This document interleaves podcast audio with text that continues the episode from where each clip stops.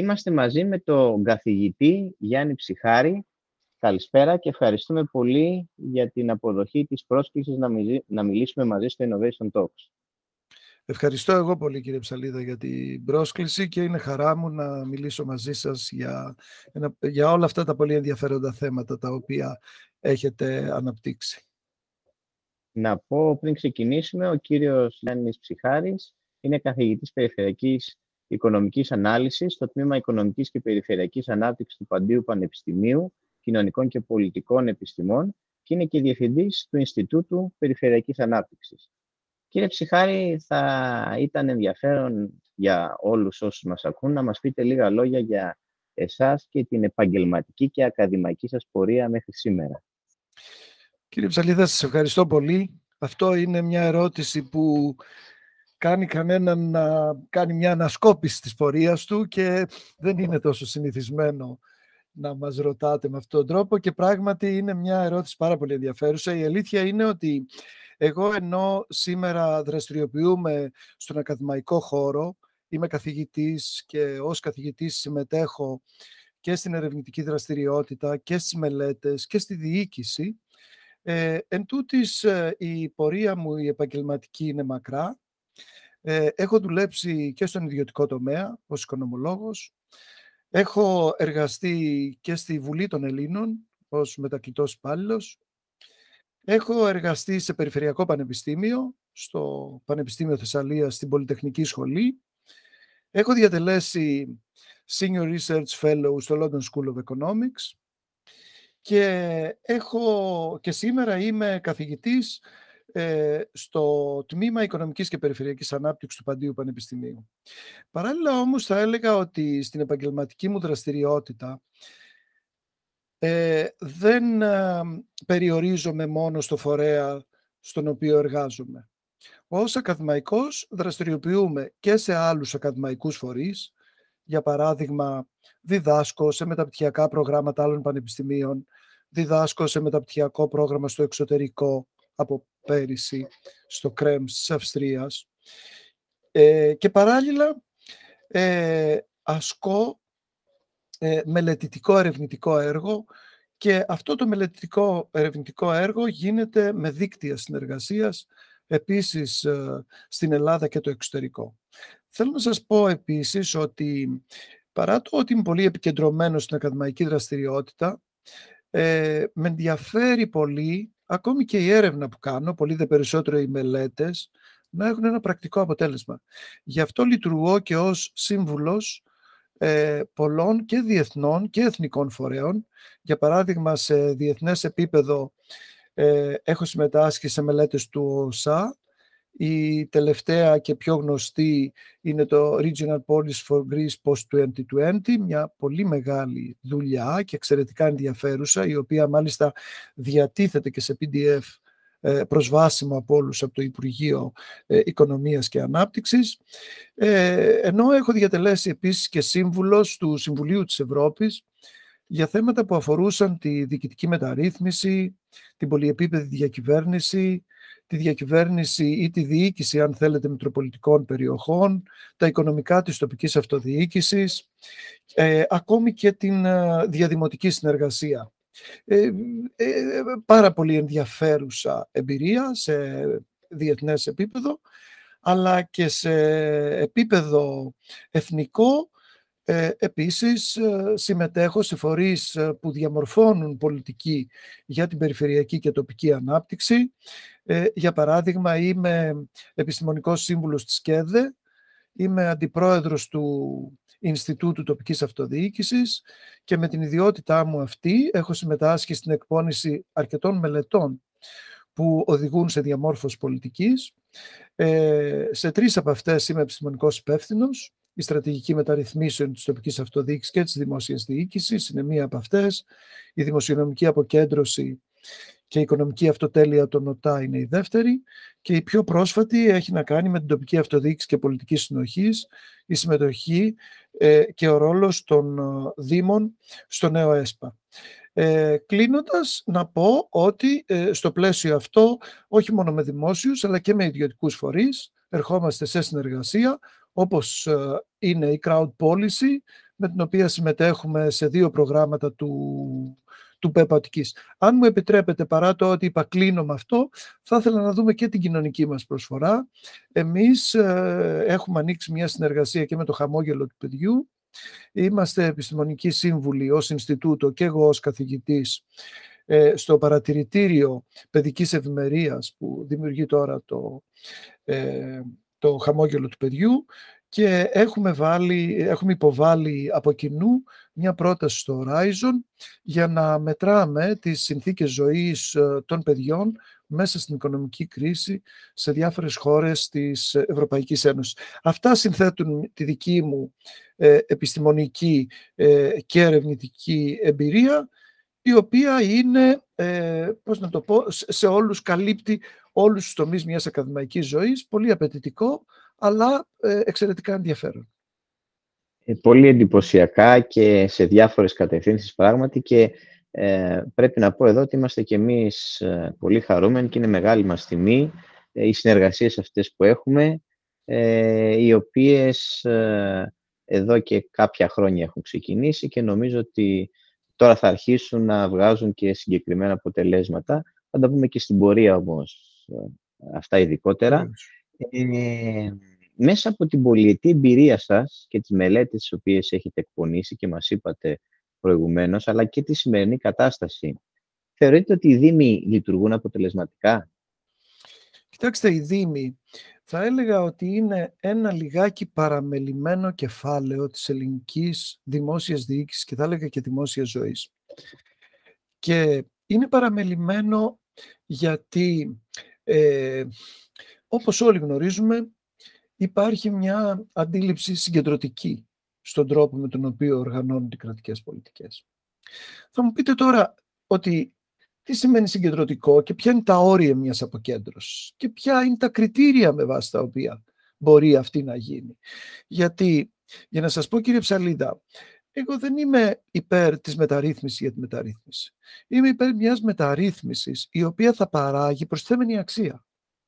Αν πρόκειται να κάνουμε μια μεταρρύθμιση απλώς για να μεταρρυθμίζουμε πράγματα, καλύτερα να μην την κάνουμε. Αν πρόκειται όμως να έχουμε τα επιχειρήματα που θα πείθουν για την προσθέμενη αξία μιας μεταρρύθμισης, τότε ναι, νομίζω ότι αξίζει να την κάνουμε.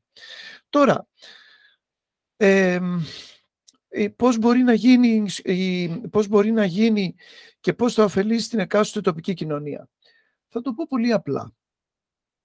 Ε, σήμερα έχει αποδειχθεί ότι για την αποτελεσματική υλοποίηση όλων των δημόσιων πολιτικών χρειάζονται και όλα τα επίπεδα διοίκησης και οι δρόντες σε κάθε επίπεδο διοίκησης. Από το υπερεθνικό, το εθνικό και το τοπικό. Πάρτε για παράδειγμα το περιβάλλον. Το περιβάλλον είναι μια υπόθεση η οποία περιλαμβάνει και πολλά επίπεδα διοίκησης, από το διεθνές θα έλεγα, από τους στόχους του ΟΗΕ για την παγκόσμια ανάπτυξη και τους δείκτες αηφορίας, το ευρωπαϊκό, το εθνικό και το τοπικό. Άρα όλοι, όλα τα επίπεδα διοίκησης πρέπει να ε, συμμετέχουν και στη διαμόρφωση θα έλεγα. Είναι σημαντικό πράγμα και η διαμόρφωση πολιτικής, αλλά και στην υλοποίηση της πολιτικής. Με ποιο τρόπο; Ο τρόπος είναι με το να κάνει ο καθένας αυτό που μπορεί να κάνει καλύτερα. Με αυτή την έννοια το κράτος έχει ένα επιτελικό ρόλο. Η Ευρωπαϊκή Ένωση έχει κάποιες κατευθύνσεις και χρηματοδοτήσεις. Το τοπικό επίπεδο λόγω της αρχής της εγκύτητας έχει μεγαλύτερη γνώση των προβλημάτων για πιο εστιασμένες παρεμβάσεις οι οποίες θα παράγουν και μεγαλύτερο αποτέλεσμα σε όφελος τελικά της κοινωνίας, των πολιτών, της οικονομίας. Λοιπόν, άρα ε, δεν τίθεται θέμα διαγωνισμού, ούτε τίθεται θέμα ε, του να πάρει κάποιος περισσότερες αρμοδιότητες και κάποιες λιγότερες. Ε, αρμοδιότητες θα πάρει κάποιος ανάλογα με το τι μπορεί να κάνει καλύτερα. Και εδώ, όπως είπα, όλα τα επίπεδα διοίκησης έχουν να συνεισφέρουν. Πάρτε ένα άλλο παράδειγμα, δεύτερο, πέρα από το περιβάλλον, να πούμε έτσι ένα σύγχρονο θέμα. Πάρτε το μεταναστευτικό. Το μεταναστευτικό δεν ήταν ένα ζήτημα που μπορούσε να αντιμετωπιστεί μόνο από ένα επίπεδο διοίκησης. Όλα τα επίπεδα διοίκησης.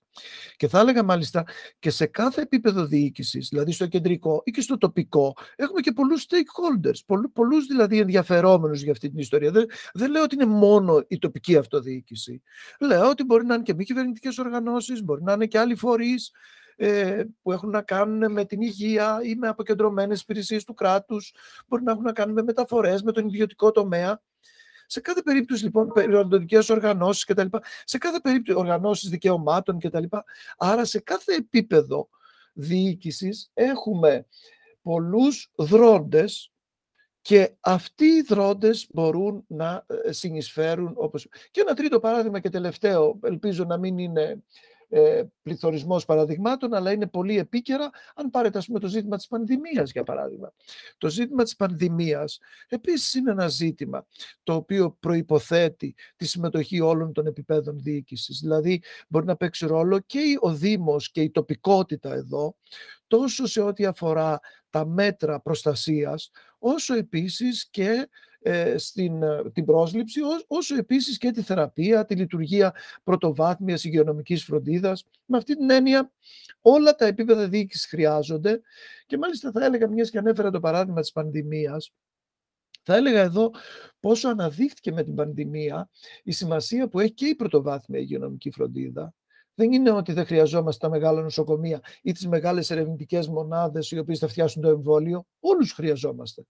Χρειαζόμαστε όμως και σε τοπικό επίπεδο να μπορεί κάποιος, κάποιοι να απευθύνονται ή να ενημερώνονται έτσι ώστε να ε, μπορούν να συνεισφέρουν, ε, να συνεισφέρουν στο τοπικό. Ε, για να απαντήσω έτσι στην ερώτησή σας, παρότι είναι αρκετά τα θέματα ας πούμε, τα οποία έθιξα, αλλά θα μου επιτρέψετε να πω το εξής. Ε, επειδή αναφέρεται στην ερώτηση, μπορεί να επιτευχθεί με οριζόντιο επίπεδο στους Δήμους ή ανακατηγορία Δήμων. Κοιτάξτε, είναι προφανώς το δεύτερο.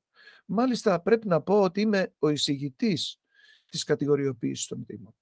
Σε μια μελέτη που είχαμε αναλάβει στην ε, Περιφερειακή Ενότητα Δήμων Αττικής, που ήταν λειτουργίες και κατηγορίες Δήμων στην Περιφέρεια Αττικής. Είχαμε κάνει την παρουσίαση στην ΠΕΔΑ και είχαμε πει ότι οι Δήμοι δεν έχουν όλοι τα ίδια χαρακτηριστικά και κατά συνέπεια θα, θα πρέπει να πάμε σε μια ομαδοποίηση δήμων γιατί αυτό θα μας βοηθήσει να εξειδικεύσουμε την πολιτική ανά επίπεδο διοίκησης.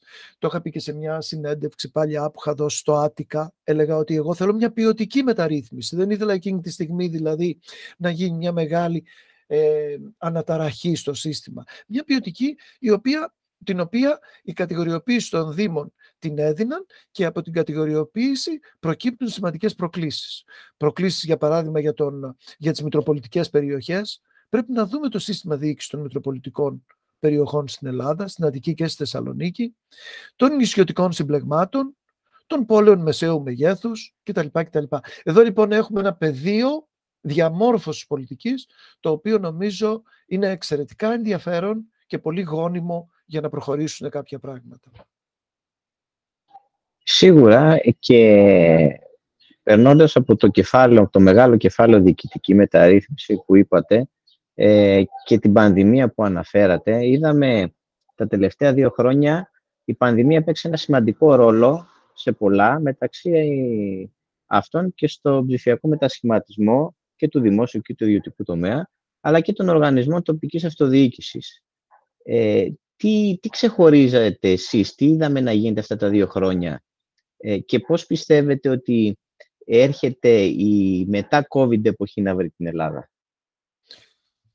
Κοιτάξτε, είναι βέβαιο ότι η πανδημία ε, βοήθησε πολύ ε, εν γέννη στο ψηφιακό μετασχηματισμό. Ε, καταρχάς, θα έλεγα ότι εξοικείωσε τους πολίτες με αυτήν την ιδέα. Ή αν θέλετε, περισσότερους πολίτες. Κάτι από ανάγκη, κάτι από ευκολία. Αλλά εκεί που πρώτα ο ψηφιακός αναλφαβητισμός ε, ήταν πάρα πολύ μεγάλο, αφορούσε μεγάλο ποσοστό του πληθυσμού, σήμερα όλο ένα και μεγαλύτερο ποσοστό ε, βλέπει ότι είναι σε όφελός του να χρησιμοποιεί αυτές τις ηλεκτρονικές υπηρεσίες. Βέβαια, το ποσό είναι ακόμα μεγαλύτερο στους νέους. Ε, άρα, η πανδημία και οι εφαρμογές ε, οι ψηφιακές ε, πράγματι έχουν βοηθήσει. Θα έλεγα όμως ότι εδώ πρέπει να είμαστε λίγο προσεκτικοί στα εξής. Πρώτον, αυτό που είπε το ψηφιακό αναλφαβητισμό. Δηλαδή, για να υπάρχει ισότιμη συμμετοχή όλων, πρέπει να έχουν όλοι την ίδια δυνατότητα συμμετοχής στα μέσα τα οποία προσφέρονται. Αυτό, αυτό είναι εκ των όνου κάνευ. Κατά συνέπεια, πρέπει να δούμε δηλαδή πώς εξασφαλίζονται οι προϋποθέσεις για να μπορούν κάποιοι να αξιοποιούν τις δυνατότητες που δίνει η, το, η ψηφιακή εποχή, το, το, το ψηφιακό και, περιβάλλον. Και, και αν με επιτρέπετε, εδώ ε, μιλάτε τώρα για τη δίκαιη ψηφιακή μετάβαση. Ακριβώς, ακριβώς αυτό κύριε Ψέλη. Είναι δίκαιη ψηφιακή μετάβαση.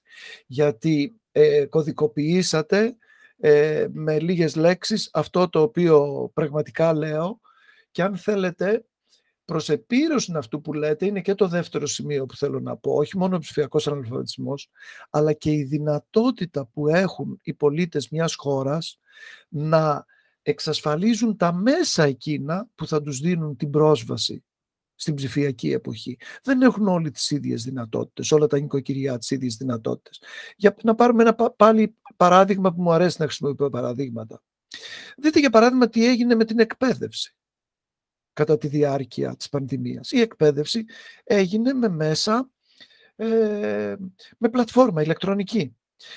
Η πλατφόρμα όμως ηλεκτρονική ε, προϋπέθεται κάποιες υποδομές και κάποια, αν θέλετε, άνεση χώρου μέσα στα σπίτια.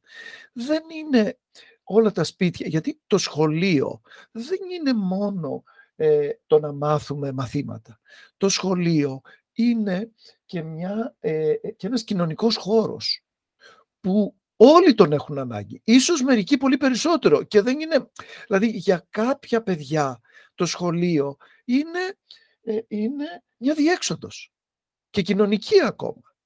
Άρα δεν μπορούμε να πούμε ότι αυτό το πράγμα μπορεί να υποκαταστήσει την εκπαιδευτική. Να υποκαταστήσει, σίγουρα. Δεν μπορεί να την υποκαταστήσει. Μετά, ε, ένα ιδιωτικό σχολείο μπορούσε ίσως πιο εύκολα να εισάγει αυτές τις ε, νέες μορφές ε, παροχής εκπαιδευτικού έργου. Ένα δημόσιο ενδεχομένως έχει μεγαλύτερη αγγελός. Τι θέλω δηλαδή να πω με αυτό; Ότι η ψηφιακή εποχή παρά το ότι δίνει πολλές δυνατότητες πρόσβασης, παρά το ότι λύνει πάρα πολλά προβλήματα, εν τούτης ενέχει τον κίνδυνο να διευρύνει σε ορισμένες περιπτώσεις ανισότητες. Άρα δεν είναι κάτι το οποίο σερβίρεται και καταναλώνεται από όλους με τον ίδιο τρόπο. Και πρέπει αυτό να το λάβουμε υπόψη μας στο πέρασμα στη νέα εποχή, γιατί μπορεί ο COVID να λειτουργήσε ε, ή να οδήγησε ε, εξ ανάγκης τους πολίτες ή και ομάδες που δουλεύουν όπως για παράδειγμα οι μαθητές στην εκπαίδευση να τους οδήγησε κατά ανάγκη ε, στο να δουλέψουν με αυτόν τον τρόπο. Δεν σημαίνει όμως ότι στη μετά COVID εποχή αυτός ο τρόπος είναι ο πιο ενδεδειγμένος. Ούτε επομένως τον ε, απαξιώνουμε αλλά ούτε θεωρούμε ότι ήταν η χρυσή ευκαιρία γιατί αυτό που βρήκαμε είναι καλύτερο και ξεπερνάει όλα τα προηγούμενα. Δεν τα ξεπερνάει. Είναι ένα νέο περιβάλλον. Και σε αυτό το νέο περιβάλλον πρέπει να σταθούμε με προσοχή για να δούμε πώς θα αξιοποιήσουμε καλύτερα τα θετικά του και να τα κρατήσουμε, αλλά και πώς θα περιορίσουμε τις αρνητικές επιδράσεις τις οποίες έχουν όλες αυτές οι εφαρμογές στη ζωή, στην παιδεία και στην ευημερία αν θέλετε, του κοινωνικού συνόλου. Και μιλώντας για ε, ψηφιακό μετασχηματισμό ε, θεωρείτε ότι ε, θα βοηθήσει σε ένα μεγάλο και διαχρονικό πρόβλημα της χώρας στην επίλυση της γραφειοκρατίας; Γιατί, ξέρετε, βλέπουμε πολλές φορές ε, όταν λέμε ότι κάνουμε ψηφιακό μετασχηματισμό να ψηφιοποιούμε τη γραφειοκρατία με αποτέλεσμα να τη μεγενθύνουμε. Ε, ποιες άλλες λοιπόν παρεμβάσεις πιστεύετε πως πρέπει να γίνουν; Πολύ σωστά το λέτε. Μάλλον έχουμε ψηφιοποίηση της γραφειοκρατίας παρά μείωση της γραφειοκρατίας. Θα μου επιτρέψετε να πω, κύριε Ψαλίδα, εδώ, ότι σε ορισμένες περιπτώσεις φαίνεται ότι έχει αυξηθεί η γραφειοκρατία. Δηλαδή, παρά το ότι υπάρχουν δυνατότητες πρόσβασης, εγώ θέλω να βγάλω ένα πιστοποιητικό, μπορείτε να το βγάλω πολύ γρήγορα. Αυτό είναι πάρα πολύ καλό, έτσι. Την ίδια ώρα όμως, αν δείτε για παράδειγμα στα ερευνητικά έργα που κάνουμε εμείς στο Πανεπιστήμιο, είναι τόσο σύνθετες οι διοικητικές διαδικασίες, ώστε παρά το ότι έχουμε την ψηφιακή εποχή, ο διοικητικός φόρτος είναι όχι απλώς λιγότερος. Μπορώ να πω ότι είναι μεγαλύτερος. Και μερικές φορές μάλιστα μπορώ να πω ότι γίνεται και διπλή δουλειά. Δηλαδή, τα θέλουν και ψηφιακά, τα θέλουν και σε χαρτί για διάφορους λόγους που δεν χρειάζεται τώρα να πούμε. Ναι, οπότε κάποια φορά, δηλαδή δεν είναι τόσο αυτονόητη η μείωση της γραφειοκρατίας μέσω της τεχνολογίας. Προφανώς μπορεί να βοηθήσει, αλλά το θέμα της γραφειοκρατίας είναι πράγματι ένα διαχρονικό πρόβλημα της δημόσιας διοίκησης. Είναι ένας γόρδιος δεσμός. Ειλικρινά και εγώ δεν ξέρω πώς μπορεί κανείς να το αντιμετωπίσει. Έχουμε κάποια θετικά παραδείγματα. Ας πούμε το ότι έγιναν τα ΚΕΠ είναι μια καινοτομία που αν έλεγε κανένας ότι αυτό μπορούσε να δημιουργηθεί στο πλαίσιο της ελληνικής γραφειοκρατίας δεν θα το περίμενε ποτέ. Και όμως έγινε και λειτουργήσε. Καμιά φορά δηλαδή σου έρχεται μια λύση από εκεί που δεν την περιμένεις. Αλλά θα έλεγα ότι δεν είναι μόνο η τεχνολογία. Η τεχνολογία μπορεί να είναι ένα μέσο που μπορεί να βοηθήσει. Από μόνο του όμως δεν αρκεί. Νομίζω ότι χρειάζονται και άλλα πράγματα. Και σίγουρα χρειάζεται ε, και αλλαγές στο νομοθετικό πλαίσιο και στις διαδικασίες και στις υπηρεσίες. Και ξέρετε, δυστυχώς φαίνεται να, να προσπαθούν να λύσουμε το πρόβλημα επιδερμικά, φτιάχνοντας συστήματα τα οποία έρχονται να πατήσουν πάνω στις υφιστάμενες ροές. Και αυτό δημιουργεί μια διόγκωση της γραφειοκρατίας. Έχει απόλυτο δίκιο. Ε, γίνεται πολλής λόγος στο τελευταίο διάστημα και σε παγκόσμιο επίπεδο, αλλά και στην Ελλάδα, για τις έξυπνες πόλεις και μάλιστα το, το τελευταίο διάστημα ακούμε και διαβάζουμε και υπάρχουν ε, έτσι σε διαδικασία εγκρίσεων διάφορες χρηματοδοτήσεις είτε από το πρόγραμμα Τρίτης που είχε βγει πριν ένα χρόνο περίπου είτε από κάποια νέα προγράμματα τα οποία προωθεί το Υπουργείο και μάλιστα αυτή την περίοδο είναι και σε διαβούλευση κάποιες εφαρμογές για έξυπνες πόλεις και για τους Δήμους. Ε, πιστεύετε ότι οι έξυπνες πόλεις μπορούν να οδηγήσουν σε ένα βιώσιμο μοντέλο ε, τοπικής και εθνικής ανάπτυξης; Και νομίζω είναι σημαντικό να δούμε αν οι πολίτες συνειδητοποιούν τα οφέλη μιας έξυπνης πόλης, δηλαδή καταλαβαίνουν τι είναι μια έξυπνη πόλη και αν όχι στον βαθμό που θα έπρεπε, πώς μπορούμε να τους ενεργοποιήσουμε και να ευαισθητοποιήσουμε τις κοινωνίες προς αυτή την κατεύθυνση. Ναι. Κοιτάξτε, οι έξυπνες πόλεις ναι, είναι ένα σλόγκαν της ε, εποχής, κυρίαρχο θα έλεγα ακούγεται καλά. Και πράγματι μέσα του έχει αυτά τα νοήματα. Ίσως πουλάει κιόλας. Πουλάει ακριβώς. Όταν λέμε έξυπνες ναι. πόλεις, είναι ακόμα και για εκλογική πελατεία, ναι. ακούγεται καλά. Και σε λόγους ναι. δημόσιους και τα λοιπά, ακούγεται πολύ καλά. Ε, και η αλήθεια είναι ότι εντάξει, πιο πολύ καταλαβαίνουμε τι είναι οι έξυπνες πόλεις, ότι έχουν να κάνουν με τις τεχνολογίες, με τις νέες εφαρμογές κτλ. Προφανώς και εδώ μπορούν να βοηθήσουν ε, την οργάνωση των πόλεων μπορούν να βοηθήσουν. Κοιτάξτε να δείτε όμως, θα έλεγα, ότι και οι τεχνολογίες δημιουργούν ένα καινούριο ψηφιακό περιβάλλον.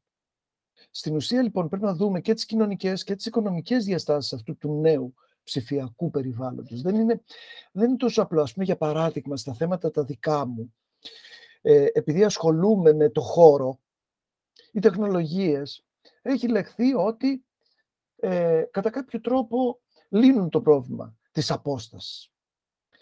Παρ' όλα αυτά, εγώ θα έλεγα ότι το πρόβλημα της απόστασης και της γεωγραφίας και του location εξακολουθεί να παίζει σήμερα σημαντικό ρόλο. Δεν είναι λοιπόν, είναι άλλη η δυνητική δυνατότητα ότι και από το χωριό μου μπορεί να είμαι οπουδήποτε, ναι, αλλά συνήθως αυτή που είναι οπουδήποτε δεν είναι στο χωριό μου.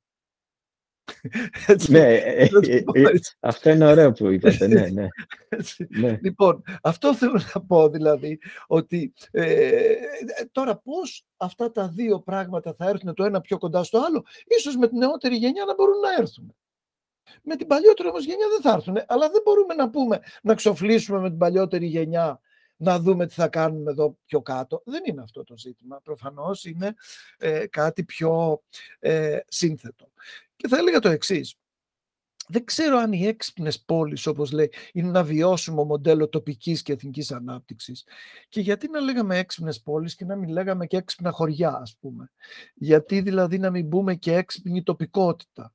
Γιατί να μην μπούμε και έξυπνα άλλα πράγματα. Γιατί κοιτάξτε να δείτε, ο COVID έχει, ήρθε και χτύπησε κάπου που θα έλεγα ότι αποτελούσε ε, το, ε, την, προμετω, την, ε, την, ε, ε, πώς το λένε, την κινητήριο δύναμη της παγκόσμιας οικονομίας.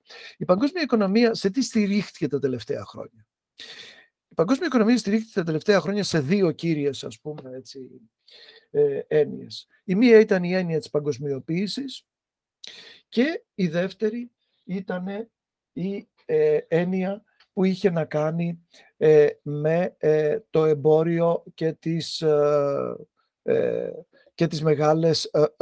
με, όχι, με συγχωρείτε, με συγχωρείτε, δεν το διατύπωσα καλά. Η πρώτη έχει να κάνει με την παγκοσμιοποίηση και η δεύτερη έχει να κάνει με την αστικοποίηση. Δύο φαινόμενα τα οποία λειτουργούν παράλληλα και λειτουργήσαν τουλάχιστον μέχρι σήμερα θα δούμε τι γίνεται σήμερα. Εδώ θέλω να βάλω ένα ερωτηματικό. Αλλά τα δύο αυτά φαινόμενα, οι δύο αυτές τάσεις, φαίνεται ότι εξελίχθηκαν μαζί τα τελευταία χρόνια. Είχαμε παγκοσμιοποίηση, δηλαδή μετακινήσεις, κυρίως μετακινήσεις κεφαλαίων, από τη μία, αλλά από την άλλη είχαμε και έντονη συγκέντρωση και οικοδομική δραστηριότητα. Μην ξεχνάμε, συνδέεται το ένα με το άλλο. Γιατί μην ξεχνάμε ότι ως ένα βαθμό ε, η, τα πλεονάσματα του χρηματοπιστωτικού τομέα ήταν εκείνα τα οποία διοχετεύτηκαν στον κατασκευαστικό τομέα για να μπορούν να αναπαράγουν το κέρδος το οποίο είχε προκύψει μέχρι εκείνη την ώρα. Και αυτό αν θέλετε δικαιολογεί τη μεγάλη οικοδομική δραστηριότητα και αν θέλετε και το φρενήρι ρυθμό με τον οποίο κάποιες χώρες δέχτηκαν μέσω των τραπεζών τους να χρηματοδοτούν τον κατασκευαστικό τομέα. Αλλά αυτό έγινε μια φούσκα. Με αυτή την έννοια, εγώ, νιώθω, εγώ πιστεύω ότι βρισκόμαστε στο τέλος της παγκοσμιοποίησης.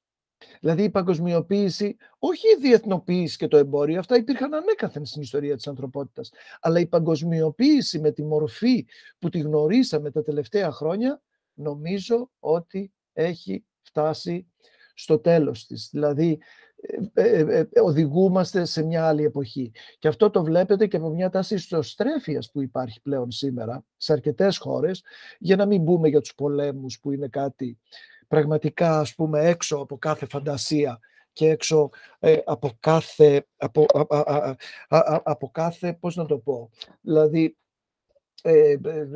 από οτιδήποτε πιο αρνητικό θα μπορούσε να σκεφτεί κάποιος.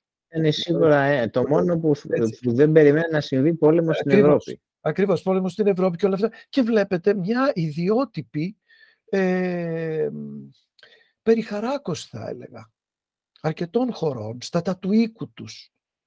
Εγώ θα ήθελα τον ευρωπαϊκό χώρο να είναι τα του οίκου μου. Με την έννοια ότι όχι της απεμπόλησης της εθνικής μου ιδιότητας, ίσα ίσα είναι πάνω η εθνική μου ιδιότητα.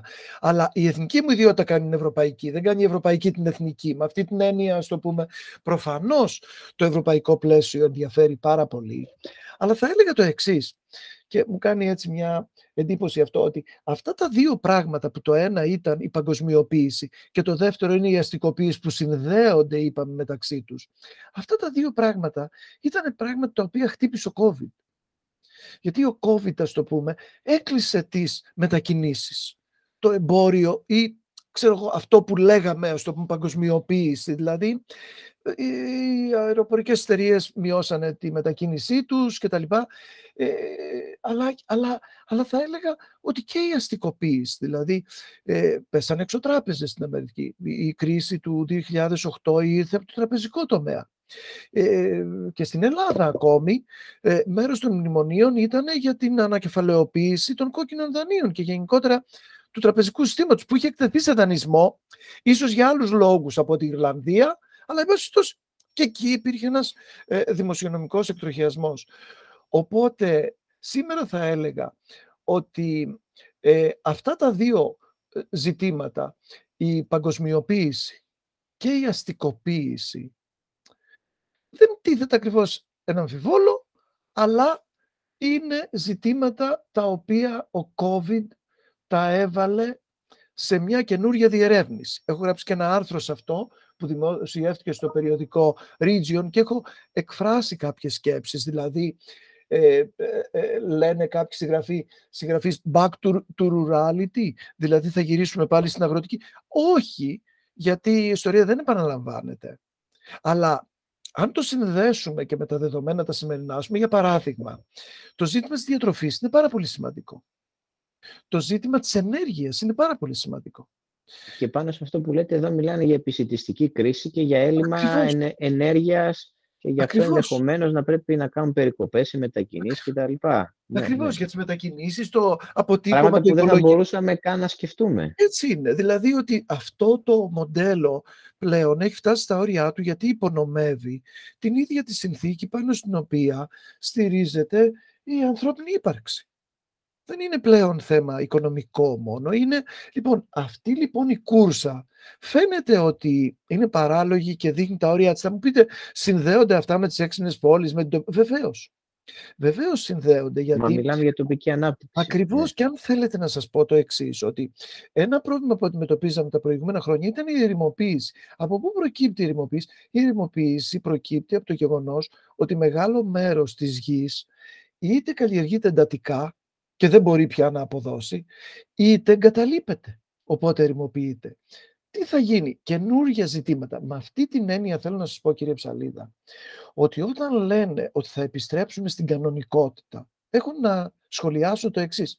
Πρώτον, ενδεχομένως αυτό που είχαμε να μην ήταν και πολύ κανονική κανονικότητα, αν μου επιτρέπετε να το πω έτσι. Και το δεύτερο, ποτέ στην ιστορία δεν επαναλαμβάνεται κάτι όταν μεσολαβεί κάτι τόσο σημαντικό. Κάτι άλλο θα γίνει. Και με αυτή την έννοια, ας μην επαφιέμεθα, μπορώ να πω έτσι αυτή τη λέξη, σε λύσεις παραδεδεγμένες, ότι κατά κάποιο τρόπο θα γυρίσουμε σε κάτι το οποίο δουλεύει. Δεν θα γυρίσουμε σε κάτι που δουλεύει. Θα βρεθούμε ενώπιον νέων προκλήσεων. Και αυτές τις νέες προκλήσεις νομίζω ότι και μόνο να τις ανοιχνεύσουμε είναι μια πρόοδος για τον τρόπο με τον οποίο θα τις διευθετήσουμε. Αν με επιτρέπετε πάνω ακριβώς αυτό που λέτε να δώσω ένα παράδειγμα, ε, με το πλήγμα στις φοδιαστικές αλυσίδες που δέχτηκε ο τομέας των ηλεκτρονικών, δηλαδή hardware, ηλεκτρονικά εξαρτήματα, το μοντέλο ήταν πολύ απλό. Ε, μια εταιρεία στην Αμερική για να μειώσει το κόστος, άνοιγε μονάδες στην Κίνα, πήγαινε εκεί τα κεφάλαια, φτηνά εργατικά χέρια, μονάδες παραγωγής κτλ. Τώρα έχουμε φτάσει στο σημείο να μην υπάρχει εξοπλισμός, να μην υπάρχει ηλεκτρονικός εξοπλισμός. Και αν έχετε ακούσει, ε, ε, για παράδειγμα σε Wi-Fi για σύρματα δίκτυα έχουν έξι μήνες ημερομηνίες παράδοσης. Για αυτοκίνητα έχουν ένα έτος ημερομηνίες παράδοσης γιατί δεν υπάρχουν ημιαγωγοί. Δηλαδή αυτό είναι κάτι το οποίο το βλέπουμε πλέον στην καθημερινότητα και πολλά αγαθά θα αρχίσουν να καθυστερούν να παραδίδονται ή δεν θα υπάρχουν καθόλου γιατί όπως ακριβώς είπατε το μοντέλο αυτό σταμάτησε ναι. να λειτουργεί. Και τι ναι. σκέφτονται όλοι, ας γυρίσουμε την παραγωγή εδώ, ας ξανανοίξουμε τη μονάδα, να φτιάχνουμε εδώ τις μάσκες, π.χ. Να ναι. φτιάχνουμε εδώ κάτι που μπορούμε εύκολα. Γιατί τώρα το να ξεκινήσουμε στην Ελλάδα ένα εργοστάσιο για ημιαγωγούς δεν είναι και τόσο εύκολο. Θέλει πιο υψηλή τεχνολογία. Αλλά τα βασικά βλέπετε ότι ξαναρχίζουμε και τα κάνουμε εδώ, κοντά μας. Επομένως, ε, αυτό είναι το αντίστροφο μοντέλο τώρα και η τοπική ανάπτυξη που ίσως θα μπορούσαμε να αξιοποιήσουμε τη συγκυρία και να επενδύσουμε σε αυτή την κατεύθυνση. Δηλαδή, ε, εμείς πάντα τι λέμε στο κομμάτι του λογισμικού, να, να φτιάχνουμε λογισμικό στην Ελλάδα με Έλληνες μηχανικούς, με Έλληνες επιστήμονες, να μπορούμε να τα εξάγουμε στο εξωτερικό. Δεν είναι ανάγκη να τα φέρνουμε όλα εισαγόμενα, να αγοράζουμε άδειες από το εξωτερικό, όσα μπορούμε τουλάχιστον. Αλλά πρέπει να επενδύσουμε και σε αυτή την κατεύθυνση. Ναι, και αντίστοιχα, νομίζω και σε άλλα προϊόντα και σε άλλους κλάδους μπορούν να γίνουν τέτοιες προσπάθειες. Φυσικά. Φυσικά και βλέπετε πόσο διαφορετικά ακούγεται αυτό σήμερα σε σχέση με αυτά που ακουγόντουσαν πριν λίγα χρόνια. Δηλαδή, ας πούμε για παράδειγμα το ότι θα έχει τόσο μεγάλο χρόνο παράδοση σε ένα αυτοκίνητο. Όταν η βιομηχανία, ας πούμε η αυτοκινητιστική, πώς λέγεται, ε, έχει δημιουργήσει τέτοιες αλυσίδες παραγωγής που μπορεί να παράγεται ξέρω όπως αυτοκίνητα την ημέρα. Είναι πάρα πολύ σοβαρό σήμερα να δούμε δηλαδή ναι. ότι ένα γρανάζι κάπου κόλλησε και κατά συνέπεια αυτή η αλυσίδα έπαψε να λειτουργεί έτσι όπως ναι, ναι, ναι. λειτουργούσε. Αυτό, μα, θέλετε... μα διάβαζα για τα αυτοκίνητα, συγγνώμη που διακόπτω, ειδικά, διάβαζα ότι μια αυτοκινητοβιομηχανία αγοράζει πλυντήρια και χρησιμοποιεί τα ολοκληρωμένα για να τα βάλει στα αυτοκίνητά της. Μάλιστα. Τώρα δεν ξέρω πόσο αληθεύει, το διάβασα σε Ναι, ένα ναι, ε, έγκυρο ε, online Ναι, περιοδικό. ναι, Ε, ναι. φαντάζομαι μια δόση αλήθειας μπορεί και να την έχει. Ναι. Ε, πάντως, αν θέλετε έτσι για να επιστρέψω λίγο στα θέματα που αποτελούν και αντικείμενο ε, ε, της επιστημονικής και ερευνητικής μου δραστηριότητας, ε, όλες αυτές οι αλυσίδες παραγωγής που είπατε δημιουργούν και ορισμένες γεωγραφίες της παραγωγής και της κατανάλωσης. Ο κλάδος των αυτοκινήτων έχει μια γεωγραφία της παραγωγής σε παγκόσμιο επίπεδο. Ο κλάδος των τροφίμων επίσης. Ο κλάδος που έχει να κάνει με τις κατασκευές αεροπλάνων. ή- Έχουν... Αυτά λοιπόν με τα δεδομένα τι- που έχουν διαμορφωθεί σήμερα έχουν αλλάξει. Επομένως αλλάζουν οι γεωγραφίες της παραγωγής. Και γι' αυτό είπα, back to rurality δεν είναι τόσο απλό. Δεν είναι ότι θα πάω εγώ και θα γίνω ο γεωργός στο χωριό μου όπως ήταν ο θείος μου ή όπως ήταν ο παππούς μου. Δεν θα είναι αυτή η ιστορία. Το τι θα είναι όμως, όπως είπα, είναι σημαντικό ε, κάποιος να το ανοιχνεύσει. Εγώ σε αυτό το άρθρο που σας είπα στο περιοδικό Region ε, είχα γράψει αυτές τις σκέψεις που σας λέω και είπα ότι θα γυρίσουμε πάλι στο rurality. Δεν ξέρω, αλλά με προβληματίζει, λέω, η εικόνα του μποτιλιαρίσματος που βλέπω από το, Πα- στο Παρίσι όταν ανακοινώνεται το lockdown. Και ξαφνικά όλοι θέλουν να φύγουν. Έτσι. Γιατί παρά το ότι μιλάμε σήμερα για τα συγκέντρωσης που ήταν, ε, αν θέλετε, το μότο της προηγούμενης εποχής, παρότι λοιπόν μιλάμε για τα συγκέντρωση οικονομίες, συγκέντρωση οικονομίες αστικοποίησης κτλ, εν τούτης σήμερα φαίνεται παρά το ότι δεν είναι, πώς να το πω, δεν έχει πάρει τη μορφή που θα μπορούσαμε να το πούμε ότι είναι ένα νέο φαινόμενο. Δεν είναι ένα νέο φαινόμενο, είναι ανείχνευση Μια καινούριων μετάβαση γίνεται. πραγμάτων ναι. ακριβώς που δε- δεν ξέρουμε που θα οδηγήσει, αλλά ενδέχεται να στραβοπατήσουμε και να οδηγήσει κατρακυλώντας σε πράγματα τα οποία δεν είχαμε ίσως φανταστεί ότι μπορούμε. Δηλαδή είναι η εποχή του uncertainty, είναι η εποχή της αβεβαιότητας. Και Μάλιστα. αυτό νομίζω ότι χαρακτηρίζει έτσι και την κουβέντα την οποία κάνουμε ε, εδώ Ναι. ε, για αυτά. Δεν είμαστε εκτός θέματος. Νομίζω ότι ε, ε, χρειάζεται να έχουμε επίγνωση του πλαισίου για να μπορούμε να προσεγγίζουμε και το ειδικό. Θα ήταν πολύ ενδιαφέρον να μας δώσετε και το link του άρθρου αυτού για να το βάλουμε στο podcast για όποιον Ναι, ενδιαφέρεται φυσικά. να το διαβάσει. Φυσικά. Ε, να επανέλθουμε στην τοπική αυτοδιοίκηση. Ε, ε, πείτε μας ε, πώς, ε, πώς πιστεύετε ότι μπορεί να στηριχθεί η διοικητική και οικονομική αυτοτέλεια των οργανισμών τοπικής αυτοδιοίκησης. Τι θα έπρεπε να κάνουμε. Λοιπόν, ε, ε, Και κοιτάξτε, φυσικά αν χρειάζεται να έχουν. ε, Φαντάζομαι Ναι, ότι Ναι, ναι. Ε, ε, κοιτάξτε, να πω κύριε Ψανίδη το εξής ότι ε, εδώ η οικονομική αυτοτέλεια είναι δεδομένη. Δηλαδή ε, και σύμφωνα με το ελληνικό σύνταγμα και σύμφωνα αν θέλετε με τον τρόπο με τον οποίο συγκροτήθηκαν τα κράτη στην νεωτερικότητα η τοπική αυτοδιοίκηση συνιστά ένα διακριτικό, νομικά ας το πούμε πολύ καλά οριοθετημένο ε, επίπεδο διοίκησης. Είναι το sub-national level, το υποεθνικό επίπεδο, ε, είναι ε, ένα σύστημα ε, αρκετά διακριτό μέσα στην οργάνωση του σύγχρονου κράτους. Δηλαδή η τοπική αυτοδιοίκηση έχει να επιτελέσει, ε, να επιτελέσει ένα πολύ ειδικό ρόλο, οικονομικό, κοινωνικό και πολιτικό. Είναι και ένας πολιτικός θεσμός η τοπική αυτοδιοίκηση. Έτσι. Λοιπόν, αλλά και οικονομικό και κοινωνικό ρόλο. Ε, τώρα, μου λέτε πώς θα μπορούσαμε να εξασφαλίσουμε ε, οικονομική αυτοτέλεια. Στην ουσία αυτό που ενδιαφέρει πολλούς είναι πού βρίσκουν τα λεφτά οι δήμοι και ποιος θα ήταν ο καλύτερος τρόπος να αντλούν έσοδα και να πραγματοποιούν δαπάνες με βάση προτεραιότητες τις οποίες θέτουν οι ίδιοι για τον εαυτό τους. το δικό Δεν τους είναι. μοντέλο. Ναι, Ναι, ναι, ακριβώς. Ναι, δε- δε- δεν είναι τόσο απλή άσκηση. Και εδώ, αν πάρουμε διεθνή εμπειρία, υπάρχουν διάφορα συστήματα. Υπάρχουν συστήματα πιο αποκεντρωτικά, υπάρχουν συστήματα πιο συγκεντρωτικά, υπάρχουν συστήματα τα οποία έχουν ορισμένες εξαιρέσεις. Για παράδειγμα, εμείς έχουμε εξαίρεση. α, ε, ε, Ένα ειδικό καθεστώς είναι το Άγιο Όρος, Διοικητικά. Ε, Το ίδιο είναι, ας το πούμε, το Βατικανό είναι κράτος.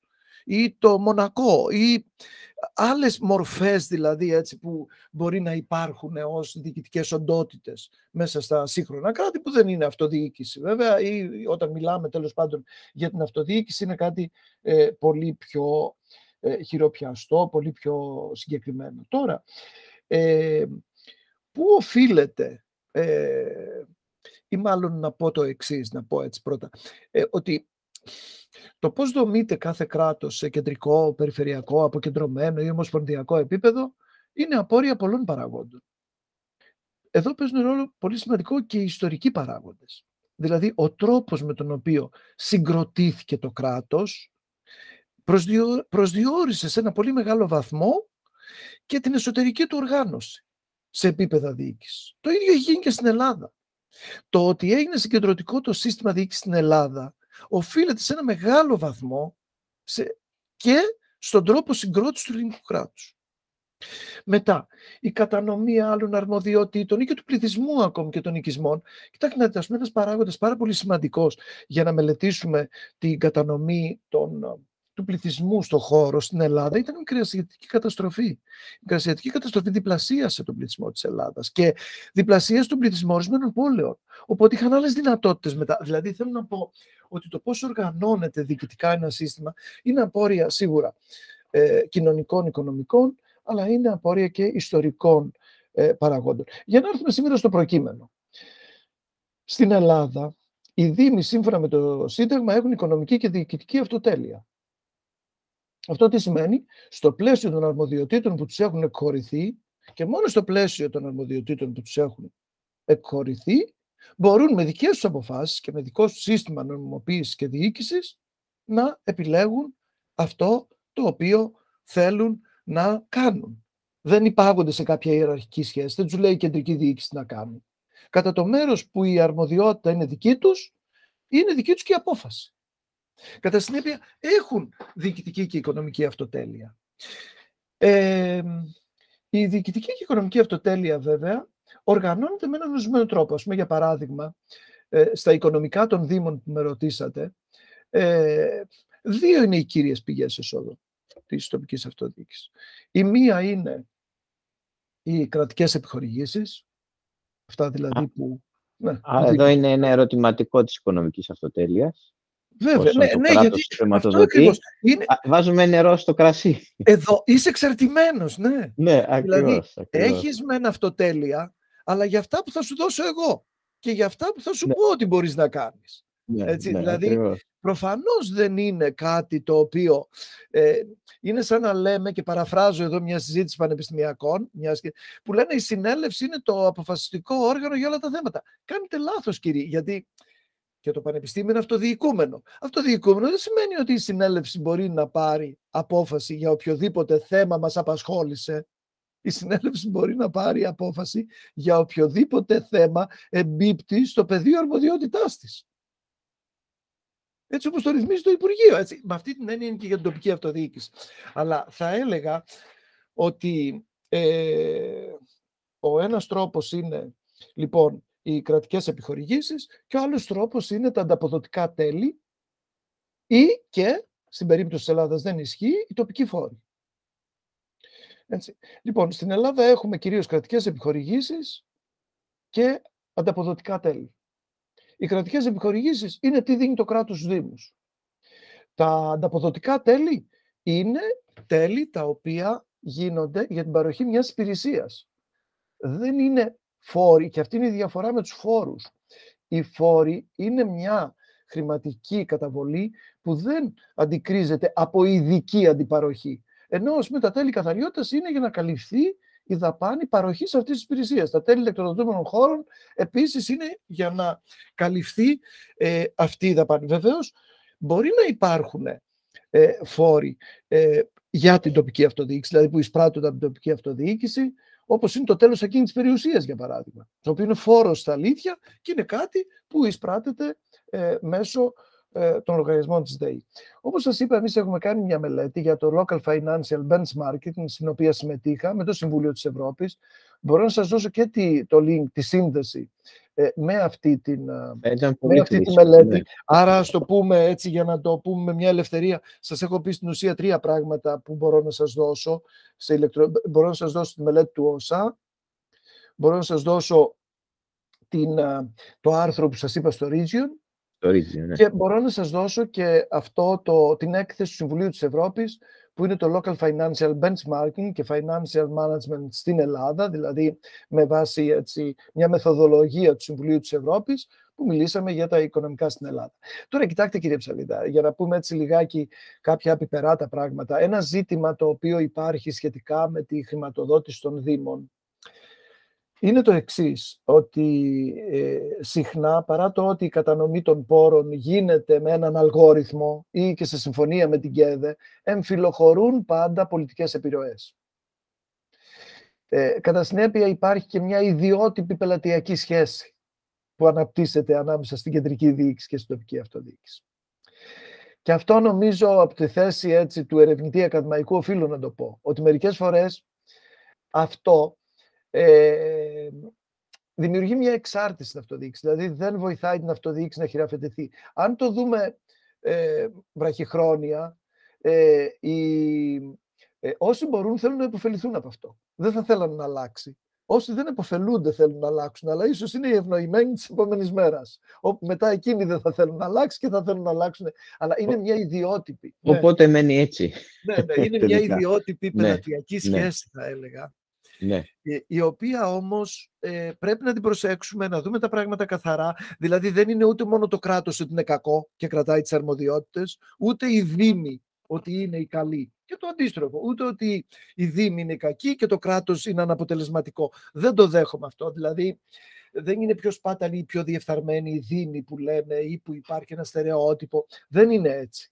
Δεν είναι έτσι. Αν υπάρξουν ασφαλιστικές δικλείδες, δεν είναι ότι στην αυτοδιοίκηση έχουν διαφορετικά κύτταρα από ότι έχει κεντρική διοίκηση. Ενδεχομένως δεν θέλω να κάνω συγκρίσεις, αλλά είναι ένα ζήτημα συνολικότερο αυτό. Δεν θα έλεγα ότι προσδιορίζεται μόνο κατά επίπεδο διοίκησης. Αν ήταν έτσι, θα μπορούσαμε να τα κάνουμε δηλαδή όλα συγκεντρωτικά και να λήξει ας πούμε, η διαφθορά ή όποιο. Δεν είναι έτσι. Είναι απλοϊκό να, το, να μιλήσουμε με αυτόν τον τρόπο.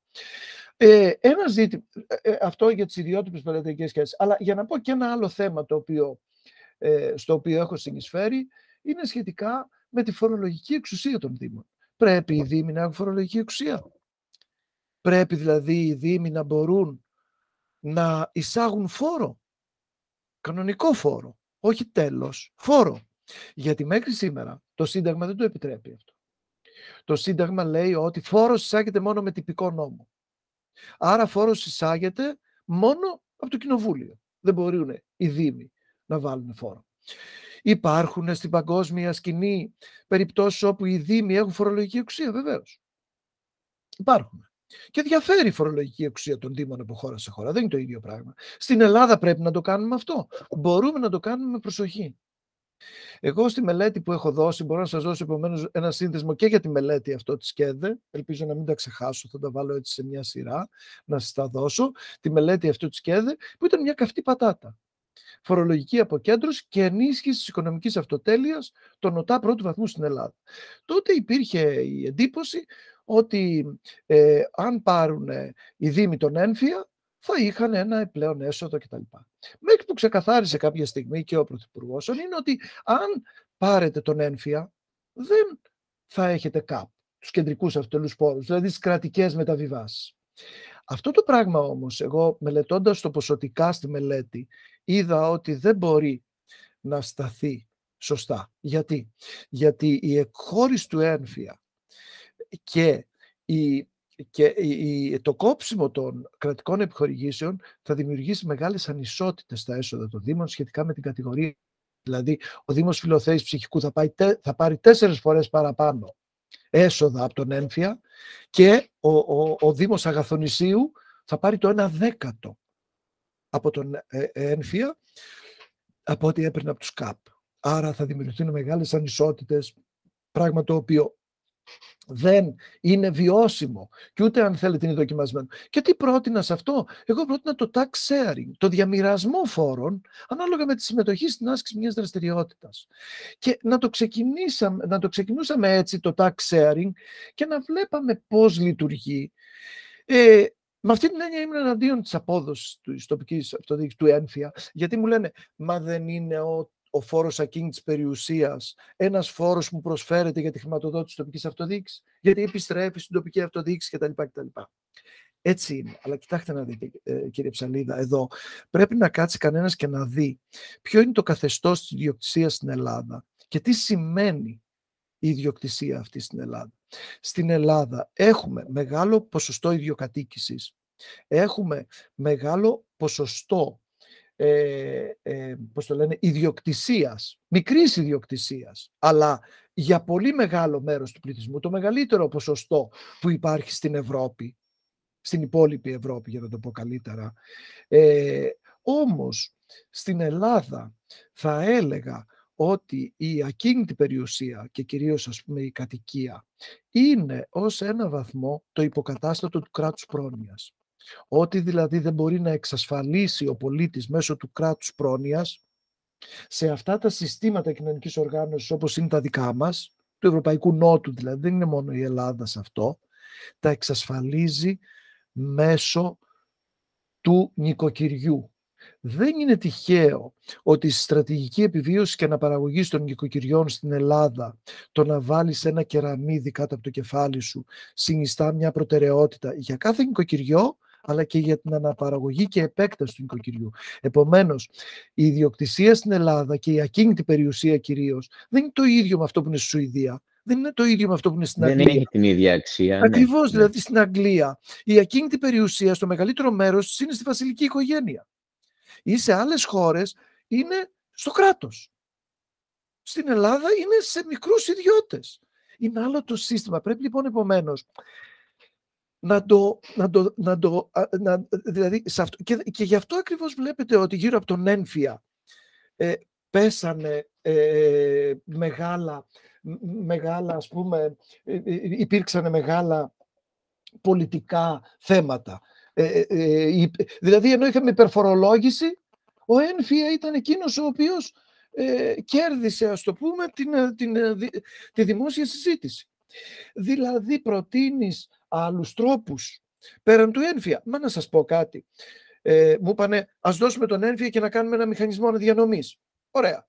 Αν δώσει τον ένφια να κάνεις μηχανισμό αναδιανομής, θα δεχτεί ο Δήμος φιλοθέης ψυχικού ένα μέρος του να το δώσει για αναδιανομή φοβάμαι ότι είναι πιο σύνθετο το, το ζήτημα. Και, εν πάση περιπτώσει, γιατί να κάνεις αναδιανομή μέσω του ένφια και να μην κοιτάξεις να βελτιώσεις το σύστημα των κεντρικών αυτοτελών πόρων; Κοιτάξτε να δείτε. Η κεντρική αυτοτελή πόρη, κύριε Ψαλίδα, ξέρετε τι είναι; Είναι στην ουσία συμμετοχή των Δήμων στα φορολογικά έσοδα.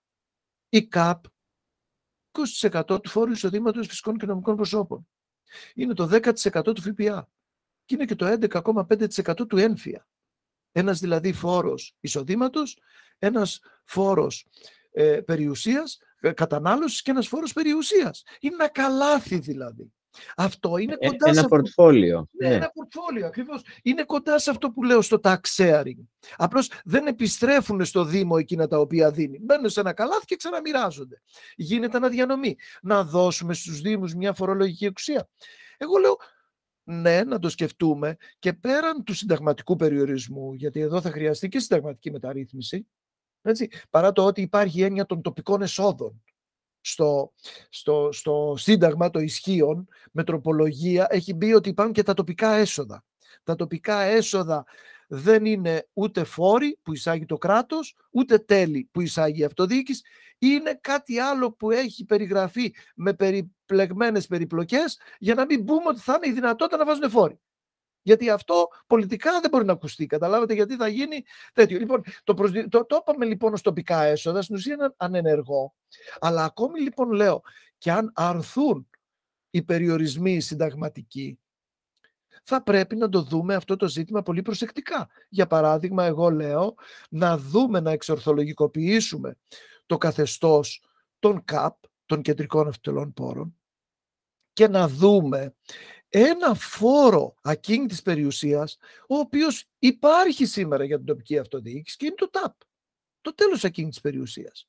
Μήπως ξεκινήσουμε από το τέλος εκείνη τη περιουσίας, να μην το λέμε πια τέλος, για να κρυβόμαστε πίσω από το δάχτυλό μας, γιατί ξέρετε, αυτό έχει καταπέσει και στο Συμβούλιο Επικρατείας. Έχει πει ότι είναι φόρος. Παρ' όλα αυτά το λέμε τέλος. Λοιπόν, μήπως πρέπει να πούμε ότι εισάγεται ένας φόρος, που ο φόρος αυτός είναι το τέλος εκείνης της περιουσίας.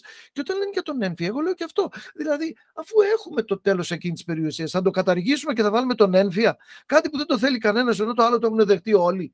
Μου φαίνεται δηλαδή και λίγο παράλογο πολιτικά, έτσι.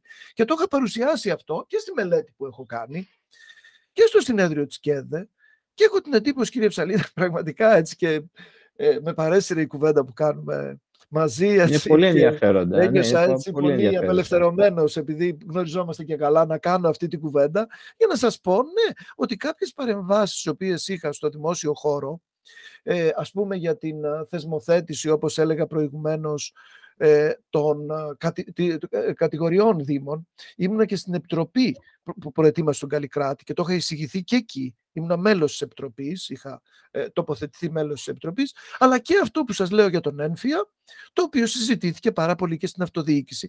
Και έχω σήμερα την εντύπωση ότι δεν συζητιέται αρκετά, με την έννοια ότι ναι, έτσι όπως πήγαινε να εφαρμοστεί ή έτσι όπως θεωρούσαν κάποιοι ότι θα εφαρμοστεί, είδαν στην πράξη ότι δεν είναι καθόλου εύκολο. Επίσης, αν θέλετε για τα οικονομικά των ΝΟΤΑ, θα έλεγα το εξής. Υπήρχε ένα τοπικό έσοδο που ήταν το τέλος διαμονής παρεπιδημούντων.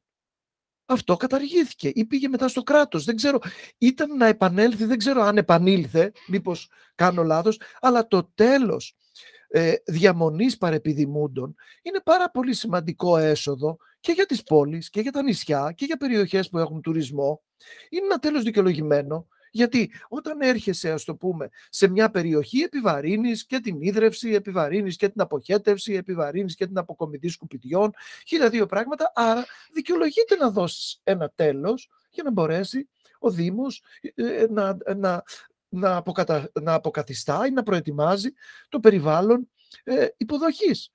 Επίσης, αν ήταν ας πούμε να με ρωτούσατε έτσι για άλλες ε, δυνητικές κατηγορίες εσόδων ήδη έγινε όταν ε, για το τέλος εκείνη της περιουσίας δεν είχαν πρόσβαση οι Δήμοι στην ε, πραγματική αξία της εκείνης της περιουσίας. Μου έλεγε ο οικονομικός ε, διευθυντής προϊστάμενος του Δήμου Αθηναίων ότι αν μου δώσει το Υπουργείο Οικονομίας τη βάση πάνω στην οποία εγώ επιβάλλω το τέλος, δεν θέλω να μου αυξήσει τους κάτω.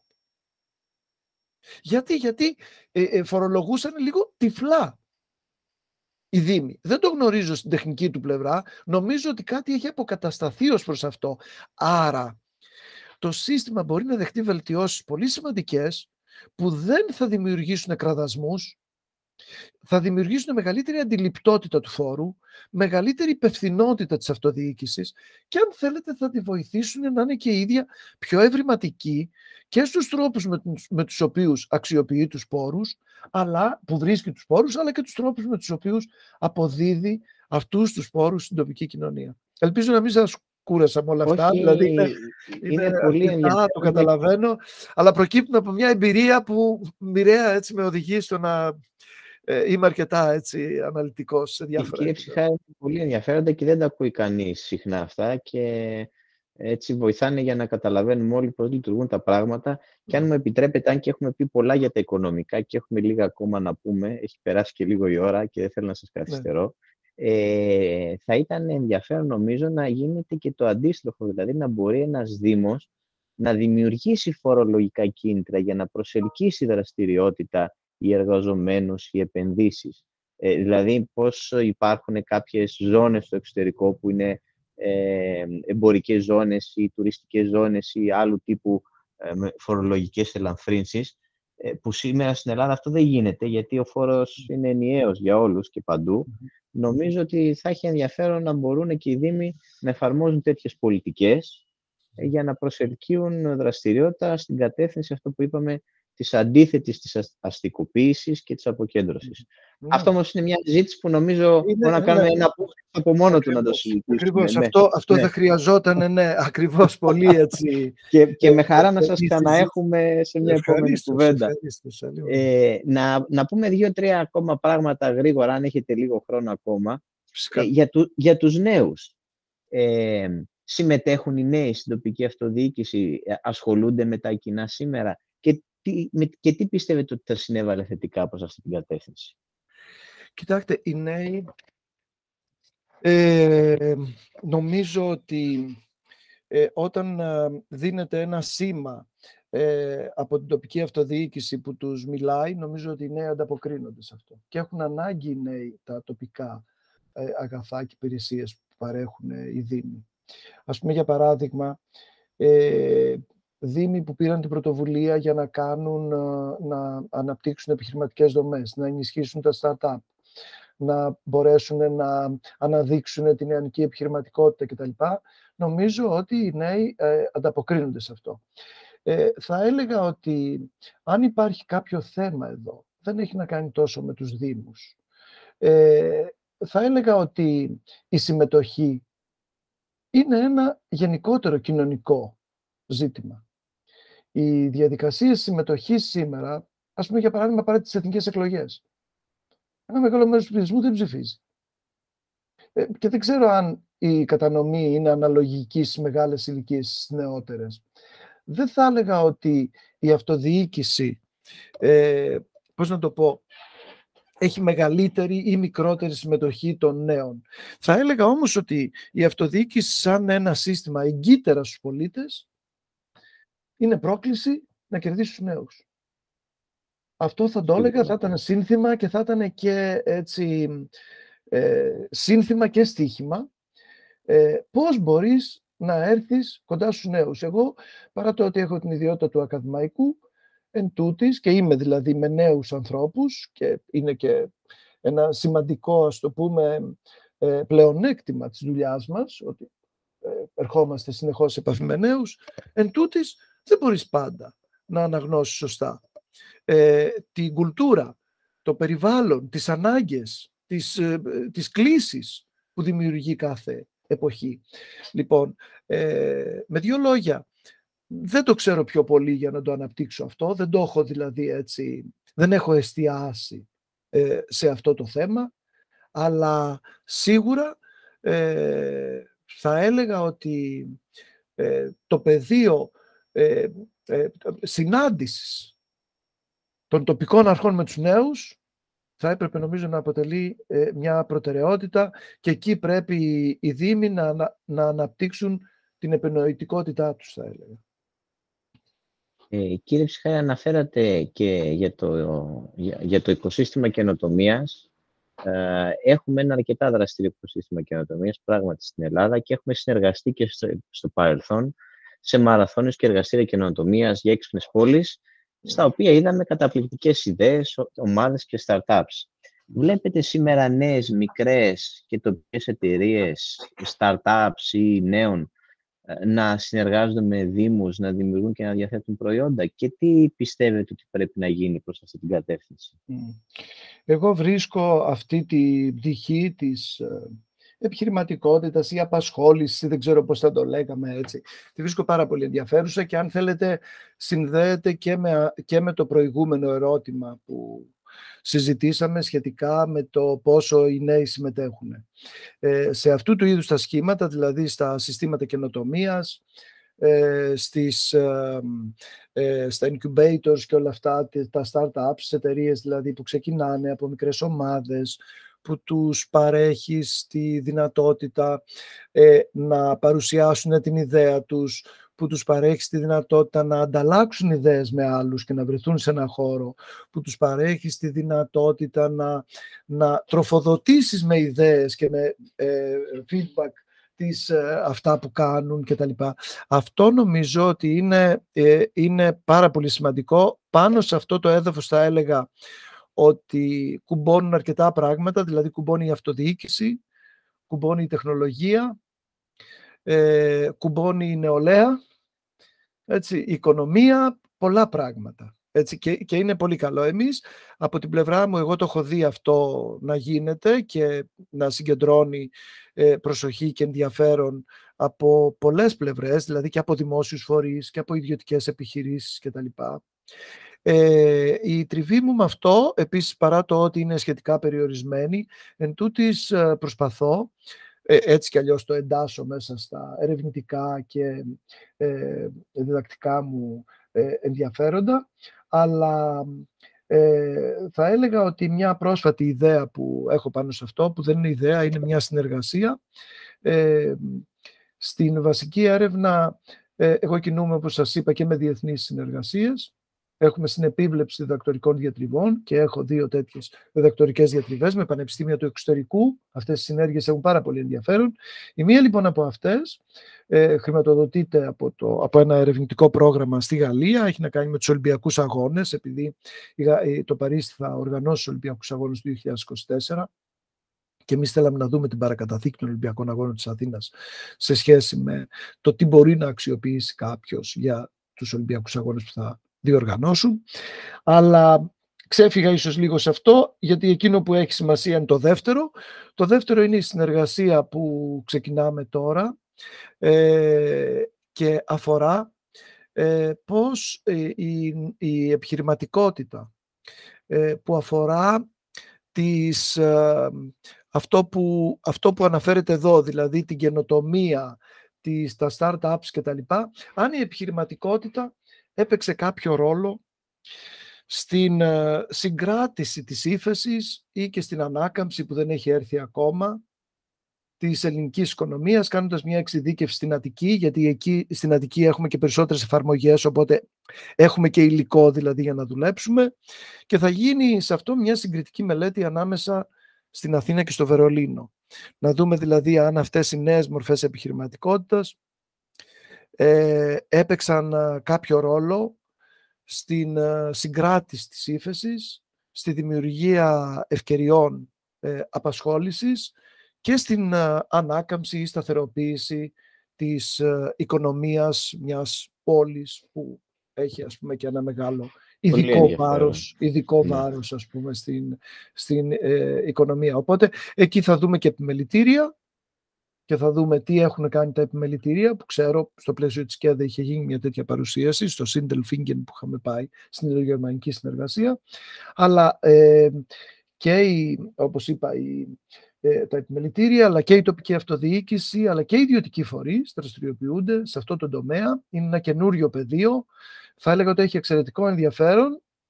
Ακόμη δεν έχω συστηματοποιήσει τις γνώσεις μου πάνω σε αυτό, αλλά όπως σας είπα, αυτή η συνεργασία με το Πανεπιστήμιο του Βερολίνου, είναι με το Πολυτεχνείο του Βερολίνου, ε, θα μας δώσει τη δυνατότητα να δούμε αυτή η νέα μορφή επιχειρηματικότητας, ε, πώς μπορεί να αξιοποιηθεί, ποιοι την αξιοποιούν και τι ειδικό βάρος έχει. Και στο πλαίσιο αυτό, πέρα από τη διατριβή, μπορεί να συνεργαστούμε για να κάνουμε και ένα μεταπτυχιακό πρόγραμμα ή να κάνουμε και σεμινάρια διάχυσης αυτής της τεχνογνωσίας, ή και άλλες ας πούμε, δραστηριότητες αμυγός ακαδημαϊκού ή και γενικότερου συνεργασιακού χαρακτήρα. Αυτά κύριε Ψαλίδα, ελπίζω να μην σας κούρασα πολύ. Πολύ ενδιαφέροντα. Ε, νομίζω μπορούμε να κλείσουμε, ε, να αναφέρουμε λίγο το Ταμείο Ανάκαμψης και θα ήθελα να κλείσουμε με το σχολιασμό μιας φράσης από μια συνέντευξη οποιοδήποτε σχέδιο ανάκαμψης θα πρέπει να έχει μια περιφερειακή εξειδίκευση. Ναι, χαίρομαι που το είδα. Στην αρχή κάτι μου θύμιζε. Ε, ε, και αναφέρεται βέβαια ρητά ότι το είχα πει και θυμάμαι ότι το είπα αυτό έτσι σαν, ε, πώς να το πούμε, ε, εν κατακλείδη σε μια συζήτηση που είχαμε κάνει στο πλαίσιο της, διεθνή, της Διεθνούς Έκθεσης Θεσσαλονίκης πρόπερση όπου μιλούσαμε για την πολιτική συνοχή, για το Ταμείο Ανάκαμψης κτλ. Κοιτάξτε, αυτό το ζήτημα θα μας έβαζε πάλι στο να κάνουμε μια κουβέντα άλλο τόσο χρόνο από το χρόνο για τον οποίο μιλήσαμε. Παρ' όλα αυτά ναι, όμως, επειδή ναι. δεν θέλω να μένουν εκκρεμότητες, θέλω να κάνω δύο, δύο πράγματα να πω. Το πρώτο, το πρώτο θα έλεγα ότι ακούγεται λίγο περίεργο, αλλά σήμερα έχουμε περισσότερους πόρους από αυτούς που μπορούσαμε να αντέξουμε. Δηλαδή το ότι θα ήταν διαθέσιμοι τόσοι πόροι για την ε, δημόσια πολιτική το 2010 θα ήταν κάτι το οποίο θα έλεγε κανένας είσαι τρελός. Δεν γίνονται αυτά τα πράγματα. Το γιατί δεν έγινε το 2010 και γίνεται το 2020 είναι μια πολύ ενδιαφέρουσα συζήτηση. Εγώ ήμουν υπέρ της άποψης ότι αυτό έπρεπε να γίνει το 2010, θα χρειαζόταν λιγότερο κόστος και πιστεύω ότι θα είχε πολύ πιο καλά αποτελέσματα και θα βρίσκε και τις οικονομίες πιο θωρακισμένες εν ώψη του COVID. Α μην κάνουμε ω παθητολογία μια μεγάλη συζήτηση που την κάνω και με συναδέλφους οικονομολόγου. Έχει πολιτική χρειά με την έννοια ότι. Πολιτική με την έννοια των πολιτικών, όχι με την έννοια των κομμάτων. Προφανώς, και των ευρωπαϊκών πολιτικών. Και ναι. των ευρωπαϊκών πολιτικών. Αυτό ακριβώς. Αυτό ακριβώς. Δηλαδή πιστεύω ότι η ευρωπαϊκή πολιτική ήταν σε λάθος κατεύθυνση. Έγινε λάθος διάγνωση της αρρώστιας που υπήρχε. Δεν ήταν οι τεμπέληδες του Νότου. Προφανώς δεν είναι οι πιο εργασιομανείς που υπάρχουν στον κόσμο. Αλλά δεν είναι αυτό μόνο η αιτία. Ε, και κατά συνέπεια, πηγαίνοντας να διορθώσεις αυτό, στην ουσία ε, επιβράδυνες ακόμη περισσότερο, γιατί δεν έλυνες, δεν θεράπευες δηλαδή το πρόβλημα το οποίο υπήρχε. Και το πρόβλημα, κύριε Ψαλίδα, καλά τα, κακά τα ψέματα, έχει να κάνει με το τι πολιτικές πρέπει να ασκηθούν για τη θωράκιση και του ευρώ, αλλά και της οικονομικής συνοχής στην Ευρωπαϊκή Ένωση. Και η οικονομική συνοχή θέλει να διανομή. Δεν γίνεται Και αυτό επιδιώκει να γίνει σήμερα με τα νέα ταμεία. Τώρα, επειδή ε, ε, είπα ότι το σχέδιο ανάκαμψη θα πρέπει να εφαρμόσει μια περιφερειακή εξειδίκευση. Εμείς από την εμπειρία μας, και εγώ αν θέλετε από την εμπειρία μου, αυτό έχω να πω, ότι η... εμείς δεν θέλουμε απλώς μια ανάκαμψη της οικονομίας. Θέλουμε και μια δίκαιη ανάπτυξη. Θέλω να το πούμε έτσι. Και δεν το λέω εγώ. Και ούτε είναι πολιτικό σύνθημα. Το λέει η Ευρωπαϊκή Επιτροπή ότι λέει για just transition, δηλαδή θέλουμε μια δίκαιη μετάβαση. Και η δίκαιη μετάβαση γίνεται όχι μόνο με κοινωνική συνοχή, αλλά και με γεωγραφική συνοχή. Δεν μπορεί να συνεχιστεί το φαινόμενο ε, περιφέρειες να γνωρίζουν όχι μόνο αναπτυξιακή υστέρηση, αλλά και απόκληση από τον Ευρωπαϊκό Μεσόωρο.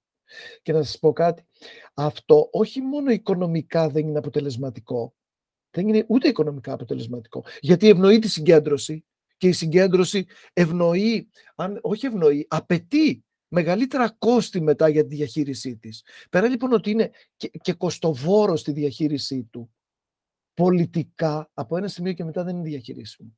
Γιατί; Γιατί σήμερα στη βιβλιογραφία έχουμε δει The Geographies of Discontent, δηλαδή η γεωγραφία της δυσαρέσκειας κάποιος όταν νιώθει ότι μένει πίσω, νιώθει ότι δεν τον αφορά αυτό που λένε ότι γίνεται για όφελός του. Αν δεν μπορεί να το νιώσει, λέει δεν με ενδιαφέρει.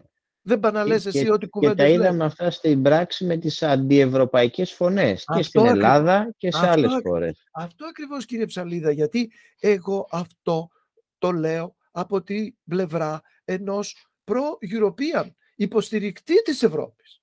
Και δεν θέλω, αν θέλετε, να αφήσω αυτό το επιχείρημα να το λένε λαϊκιστές. Για να το πω έτσι, παρά το ότι θα μας γράψουν εδώ, αλλά δεν είπαμε και καμιά αμαρτία, δηλαδή συγγνώμη. Δεν θέλω να το αφήσω αυτό να γίνει λαϊκιστική πιπίλα και να λένε εναντίον της Ευρώπης.